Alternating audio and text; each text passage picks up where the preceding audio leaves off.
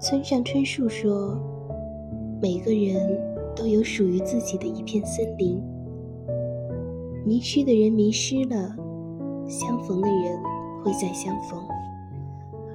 我们每个人都是属于自己的一个小世界，在这个世界里会出现许多人，过客也罢，原地兜转也好，只要让自己。”活得足够快乐，就不用去管那外界的一切言论，或者是那些迷失的人。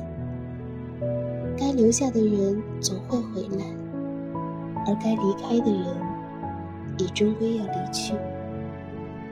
当然，更重要的就是把握当下最美好的事情，比如草莓冰激凌。